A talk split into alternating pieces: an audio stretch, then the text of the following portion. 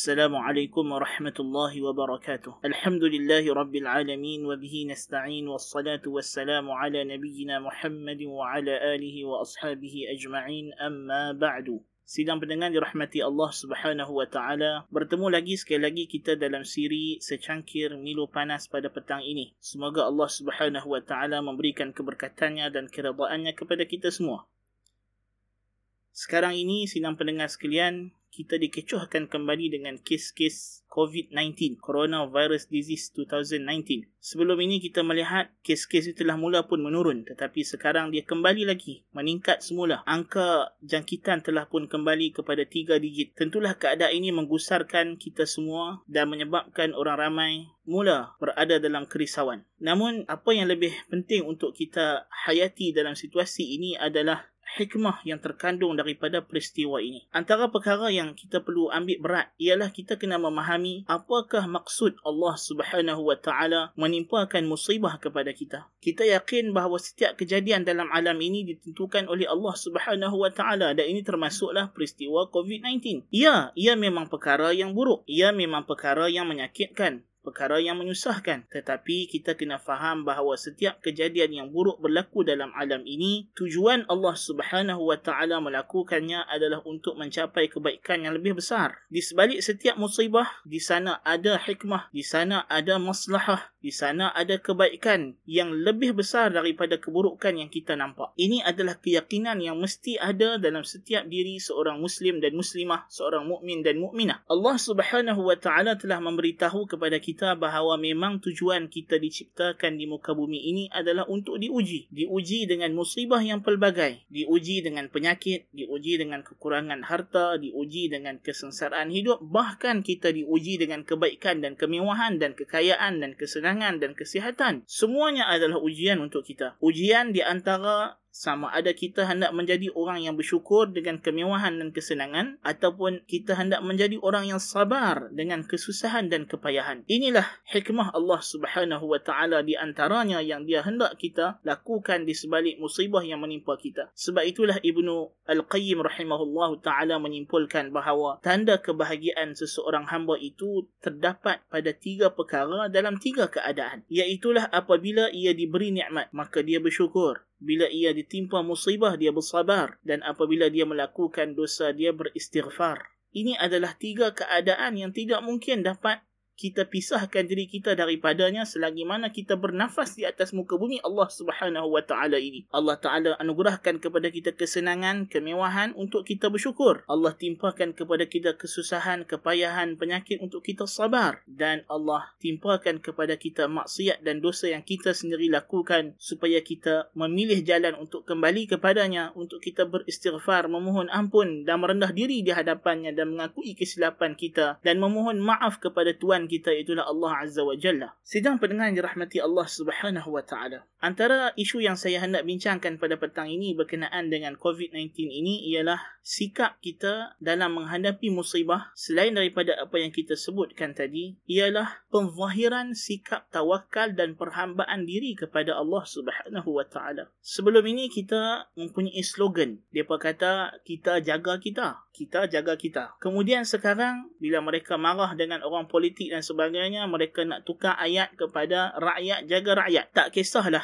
apa pun slogan yang datang tetapi sebenarnya kita sebagai orang Islam Islam telah pun mengajak kita slogan yang sepatutnya kita ucapkan apabila kita berada dalam musibah dan kesusahan. Tidak lain tidak bukan ucapan itu ialah hasbunallahu wa ni'mal wakil. Hasbunallahu wa ni'mal wakil. Hasbunallahu wa ni'mal wakil. Cukuplah Allah bagi kami dan dialah sebaik-baik tempat kami meletakkan tawakal dan harapan kami. Kata Ibnu Abbas radhiyallahu anhuma, inilah ucapan yang diucapkan oleh Nabi Ibrahim alaihissalam ketika mana dicampakkan ke dalam api. Dan inilah ucapan baginda Nabi Muhammad alaihissalatu wassalam dan para sahabat baginda apabila diberitahu kepada baginda bahawa orang musyrikin datang hendak menyerang Madinah, maka Allah Taala tukarkan keadaan yang begitu sukar itu menjadi kesenangan dan kejayaan dan kemuliaan buat mereka. Allah Subhanahu wa taala hendak menguji kita supaya dia dapat melihat siapakah yang benar-benar beriman dan bertakwa kepadanya. Ucapan yang kita disuruh untuk kita ucapkan dalam musibah ialah inna lillahi wa inna ilaihi raji'un. Sesungguhnya kita adalah milik Allah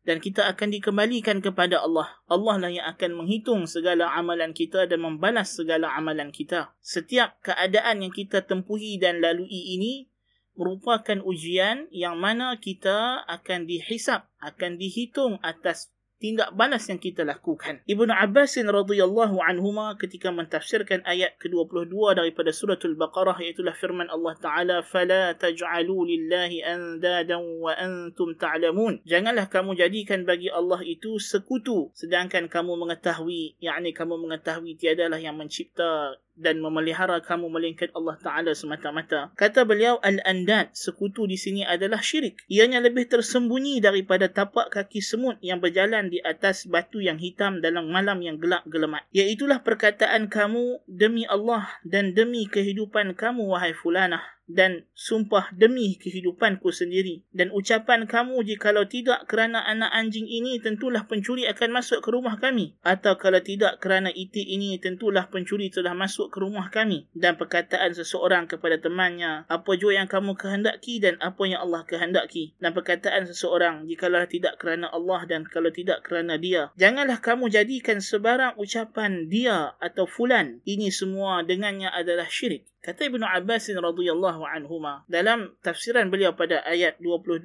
surah Al-Baqarah ini beliau mentafsirkan makna syirik dengan makna syirik asgar. Tentulah bila syirik asgar, syirik akbar lebih-lebih lagi dilarang. Maksud perkataan Ibnu Abbas radhiyallahu anhuma ini ialah Allah melarang kita daripada melakukan sebarang bentuk penyekutuan kepadanya termasuklah pada ucapan-ucapan. Walaupun mungkin pada batinnya kita tidak ada niat untuk menyengutukan Allah Subhanahu wa taala. Dan ucapan itu sendiri mungkin secara makna sepenuhnya tidaklah mengandungi bentuk penyekutuan kepada Allah. Tetapi dari sudut-sudut tertentu dia mempunyai makna penyekutuan kepada Allah taala. Di antara perkara yang disebut di sini ialah bersumpah dengan selain nama Allah Subhanahu wa taala. Dan ini jelas kerana Nabi alaihi salatu wasallam telah menyebutkan man halafa bighairillahi faqad asyrak. Barang siapa yang bersumpah dengan selain nama Allah maka dia telah melakukan syirik. Dan tentulah syirik di sini adalah syirik asgar kerana kita bersumpah dengan sesuatu bukan bermakna kita menyembah sesuatu tetapi adalah kerana kita meletakkan pengagungan agungan kita kepada zat yang kita jadikan dia sebagai bahan sumpahan kita. Namun sebagai hamba Allah Ta'ala tidak adalah yang patut lebih kita agungkan selain daripada Allah Tabaraka wa Ta'ala sahaja. Maka dari sudut ini kita dilarang untuk bersumpah dengan selain nama Allah Subhanahu wa Ta'ala. Di antara yang menarik apa yang datang daripada ucapan Ibnu Abbas radhiyallahu anhuma ini di antara bentuk ucapan yang dianggap mengandungi bentuk kesyirikan kepada Allah Subhanahu wa Ta'ala ialah kita menyandarkan sebab musabab. Ataupun kita menyandarkan sebab kepada ataupun menyandarkan nikmat. Kita menyandarkan nikmat kepada selain pengurnia nikmat iaitu Allah Subhanahu wa taala. Masalahnya jika satu rumah pada malam tersebut ada cubaan pencuri nak masuk rumahnya. Tetapi disebabkan ada anjing yang menyalak ataupun rumahnya ada iti angsa. Iti angsa ni sodok pencuri tersebut dan pencuri tersebut lari. Maka syarak melarang untuk kita menyebut jikalau tidak kerana anjing ini menyalak jikalau tidaklah kerana itik ini yang menyodok si pencuri tadi, tentulah rumah kami dah masuk pencuri. Perkataan ini secara asasnya benar. Dari sudut dia adalah sebab. Kita ahli sunnah wal jamaah tidak mengikari sebab. Memang Allah menciptakan dalam alam ini cause and effect. Sebab dan musabab. Setiap kejadian ada sebabnya dan sebab itu berlaku dengan izin Allah Subhanahu wa taala. Tentulah orang yang mukmin yang beriman mengucapkan perkataan ini dalam hatinya dengan i'tiqad bahawa ia berlaku dengan izin Allah. Ini tidak ada pertikaian. Ini tidak ada pertikaian.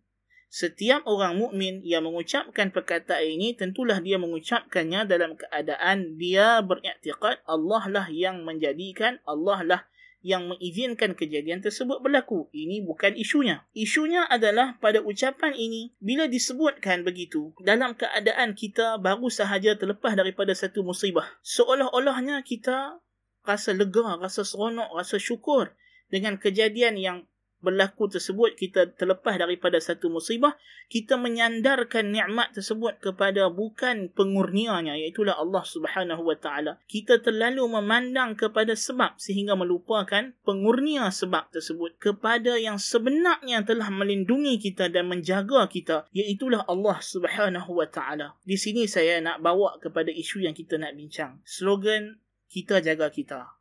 Rakyat jaga rakyat Itu dari segi penyataan. Pernyataan bahawa kita perlu melakukan tindakan-tindakan, mengambil langkah-langkah berjaga, precautions, mematuhi undang-undang, mematuhi SOP, ini adalah benar. Kita tidak menafikan perkara tersebut. Namun menjadikan benda ini sebagai satu slogan, sebagai satu syiar dalam keadaan kita sedang diuji oleh Allah Subhanahu wa taala. Dalam keadaan Allah taala meletakkan ujian ini kepada kita untuk melihat sejauh mana kita hendak menzahirkan perhambaan diri kita kepada Allah Subhanahu wa taala. Tentulah ucapan yang lebih layak, yang lebih baik yang sepatutnya terpacul keluar daripada hati orang yang beriman ialah hasbunallahu wa ni'mal wakil.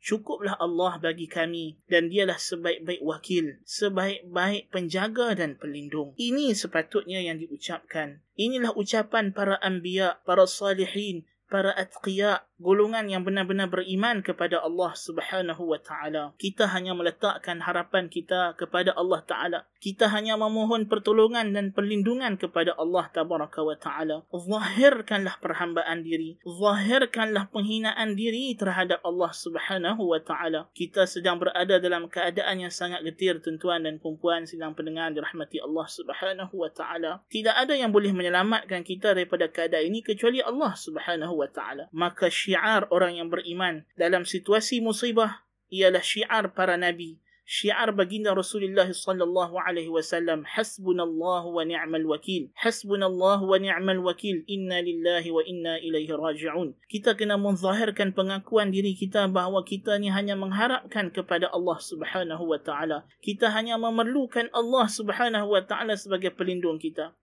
Tuan-tuan apa nak buat rakyat jaga rakyat apa yang boleh kita nak jaga kita tuan-tuan? Kita diri kita sendiri ni pun kita berhajat kepada perlindungan dan bantuan daripada Allah Subhanahu wa taala. Ingatlah sabda Nabi alaihi salatu wassalam kepada Ibnu Abbas radhiyallahu anhuma. Nabi kata jagalah Allah ihfazillah yahfazka. Jagalah Allah Allah jaga kamu. Jagalah Allah kamu akan dapati Allah sentiasa berada di hadapan masalah-masalah kamu. Maksud jaga Allah di sini ialah menjaga suruhan dan larangannya. Jangan kita tinggalkan suruhannya jangan kita langgar larangan Allah Subhanahu wa taala. Maka pasti Allah akan menjaga kita semula. Dan kata Nabi alaihi salatu wassalam jikalau kamu hendak meminta mintalah kepada Allah sahaja. Jikalau kamu hendak memohon pertolongan mohonlah pertolongan kepada kepada Allah Subhanahu wa taala sahaja dan ketahuilah bahawasanya jikalau seluruh penduduk bumi ini, seluruh makhluk ini bersepakat untuk memudaratkan kamu dengan satu perkara. Mereka tidak mampu untuk memudaratkan kamu melainkan dengan perkara yang Allah telah tetapkan ia akan kena kepada kamu. Dan jikalau seluruh penduduk bumi ini berpakat untuk mengelakkan kamu daripada satu mudarat atau untuk memberi manfaat kepada kamu,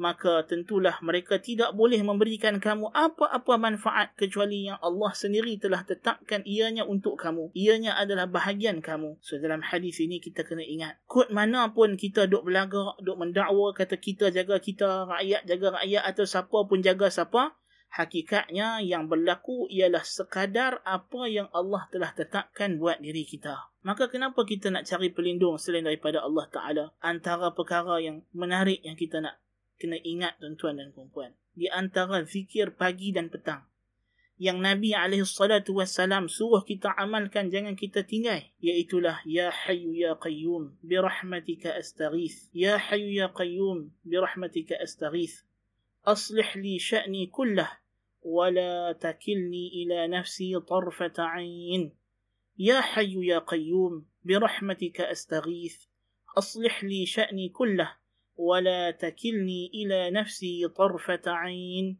يا حي يا قيوم برحمتك أستغيث أصلح لي شأني كله ولا تكلني إلى نفسي طرفة عين Saya ulang doa ni supaya tuan-tuan dengar dan hafaz. Bacalah pagi dan petang. Ini zikir pagi dan petang Nabi SAW di antara zikir baginda. Wahai Hayyu Qayyum, wahai Tuhan yang Maha Hidup, yang menjaga segala isi alam ini. Hanya dengan rahmatmu lah aku bermohon pertolongan. Dengan belas kasihanmu lah aku bermohon pertolongan. Birahmatika astaghith. Aslih di sya'ni kullah.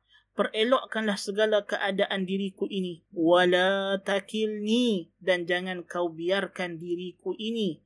Ila nafsi kepada diriku sendiri. Tarfata ain walaupun sekerdip mata. Ini adalah sikap orang beriman. Orang beriman tidak percaya kepada diri. Orang beriman tidak percaya kepada makhluk. Orang beriman hanya percaya kepada Allah Subhanahu wa taala. Makhluk hanyalah sebab Makhluk hanyalah alat yang Allah Ta'ala jadikan. Seumpamanya kita dapat gaji cukup bulan, kita pergi mesin ATM. Mesin ATM itu hanyalah sebab untuk kita keluarkan duit. Dia bukan yang bagi gaji kepada kita. Yang membayar gaji kepada kita adalah bos. Tetapi hakikat yang sama kita kena faham kepada majikan kita dan bos kita.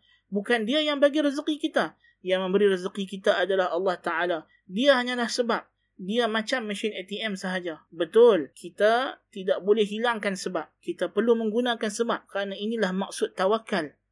At-tawakkul ialah kita bersandar hati kita kepada Allah Subhanahu wa taala untuk mendapatkan manfaat dan menolak mudarat dalam masa yang sama kita melakukan usaha-usaha yang dibenarkan oleh syarak.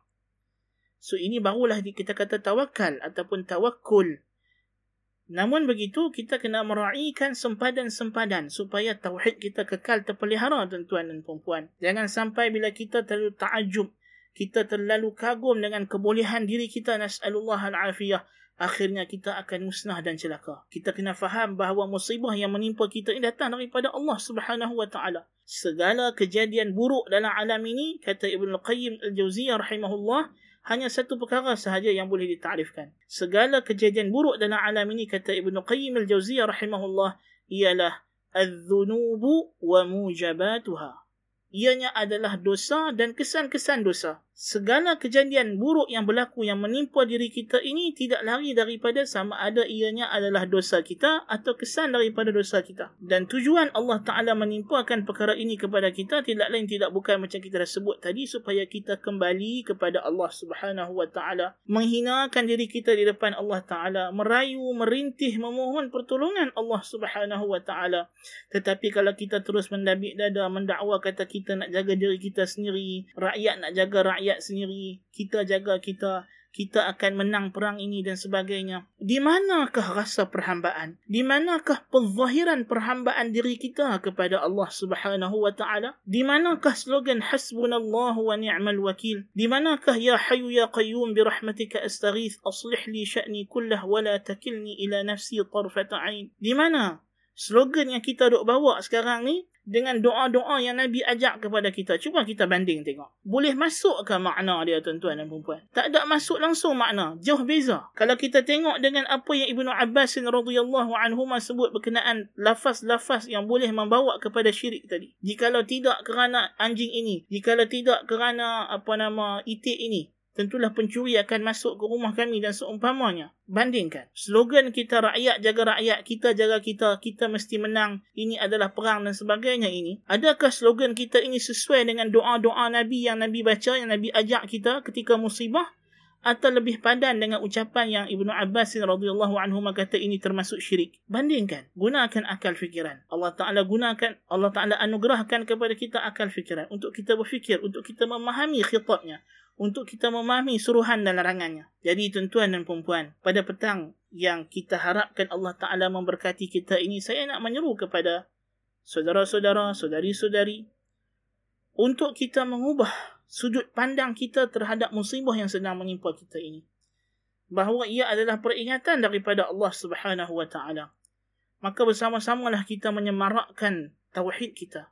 Bersama-samalah kita mempertingkatkan lagi perhambaan diri kita penyerahan diri kita, submission kita, devotion kita kepada Allah Subhanahu wa taala.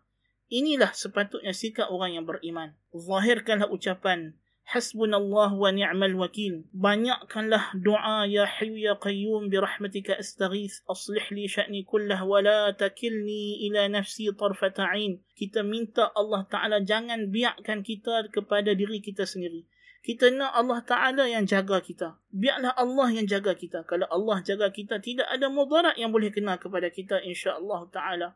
Tetapi kalau kita yang jaga kita, tak ada apa yang boleh selamat. Kita pasti akan musnah. Kita pasti akan hancur. Kita pasti akan binasa kerana kita makhluk. Dan makhluk sifatnya musnah dan binasa. Yang kekal abadi itu hanyalah Allah Tuhan yang Maha Esa.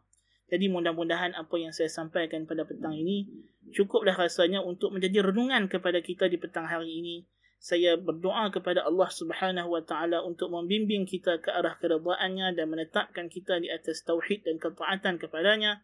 قلت لكم ما سمعتم سبحانك اللهم وبحمدك أشهد أن لا إله إلا أنت أستغفرك وأتوب إليك. والسلام عليكم ورحمة الله وبركاته.